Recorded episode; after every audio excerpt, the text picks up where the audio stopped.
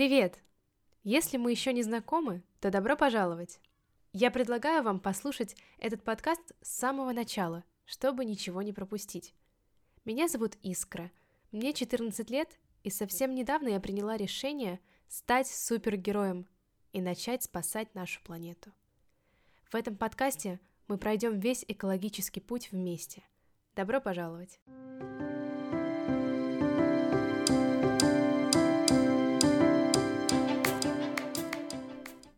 Сегодня я хочу с вами подробнее поговорить об одежде. Индустрия моды, к сожалению, напрямую связана с потреблением, причем потреблением в массовых количествах. Речь идет не только о том, как и в каких условиях производится одежда, но и о том, что мы бесконечно покупаем то, что нам не нужно, а тем временем у брендов происходят такие неприятные для окружающей среды вещи, как перепроизводство, например. Что это означает? Думаю, вы примерно представляете – горы одежды, которую продать не удалось, отправляется в мусорку. При этом, конечно, многие бренды начинают сами бесконечно говорить о разумном потреблении и заботе об окружающей среде, но иногда это оказывается просто словами. Ладно, об этом позже.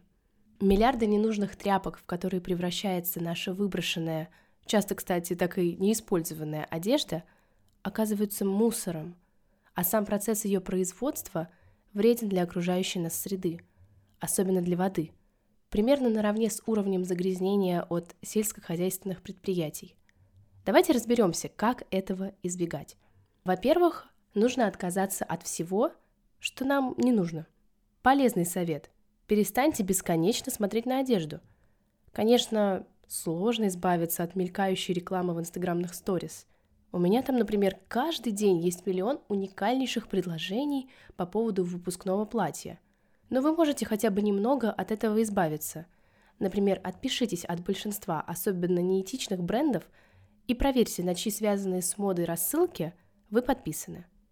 И нажмите кнопку «Отписаться». Недавно вот прошла Черная пятница. Скажу вам честно, я этой Черной пятницей воспользовалась. Но я купила курсы по рисованию, о которых очень давно мечтала. Но до этого они мне были не особенно по карману. А сколько людей безумно и бездумно начинают скупать в прилавках все за эту злополучную половину цены. Сколько ненужных вещей, подумать страшно. Хорошо, что эти сумасшедшие дни закончились. Так вот, пусть в вашей жизни перестанут мелькать одежда и все уникальные предложения для ее покупки. Потому что самое лучшее, что вы можете сделать для начала, это планировать. Помните мои любимые списки? Всегда актуальны. Так вот, во-первых, не ходите на бездумный шопинг. У моей мамы есть такая привычка. Она называет это шопинг-терапией. Когда на работе что-то не задается или когда она ругается с кем-то, она тут же хватается за это, как за повод прошвырнуться по магазинчикам. Это так мама говорит. Всего на часик. В итоге, думаю, представляете себе картину. Мама возвращается часа через четыре с огромными пакетами. Нужно ли ей все это? Едва ли. Обещаю вам включить этот выпуск маме. Может быть, смогу повлиять на ее терапию. Так вот, такой шопинг – гиблое дело. Как омут затянет вас, а вытянет обратно с целой грудой ненужных вещей. Поэтому лучшее, что вы можете предпринять, это начать ходить по магазинам со списками, моими любимыми. Принцип тот же, что и с продуктами. Мы как-то уже говорили с вами об этом. Смотрим, что у нас уже есть. Потом думаем, что прям точно-точно нам надо, и только с четким списком вещей идем за покупками. Я, конечно, не главная модница, но думаю, лучше всего подбирать новые вещи, которые будут сочетаться со старыми. Можно даже заранее подготовить какие-нибудь образы – и планировать их, собирать, думать, как и что будет сочетаться между собой. Вот я сказала, что вы должны сначала посмотреть, что у вас есть, как продукты в холодильнике. Это прям очень важный этап, потому что женские гардеробы – это просто нарния. Необъятные полки, таинственные незнакомые нам почему-то брюки, неожиданные старые свитера и ни разу не надетые кофты. Короче, вы меня понимаете. В гардеробе столько всего можно отыскать, а чтобы не запутаться, ну, например, когда я разбирала гардероб, я распределила все по категориям. Низ и верх, брюки, юбки, теплые и легкие кофты с длинным рукавом или коротким и так далее. а потом уже внутри этих категорий по цветам. Кстати, еще важно учитывать сезон.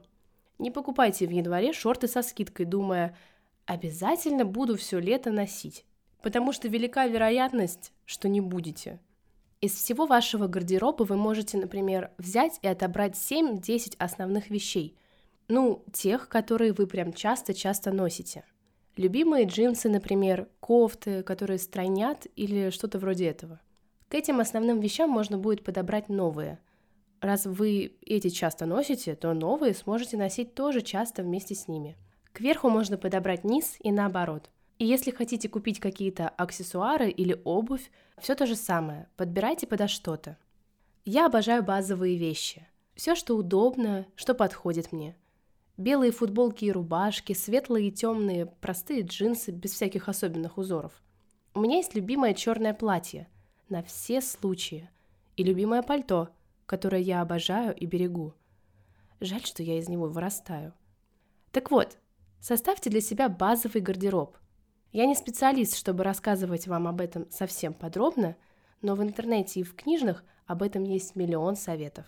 И когда вы этот гардероб наконец составили, не поленитесь потратить время и тщательно выбрать одежду. В следующем выпуске я расскажу, как выбирать.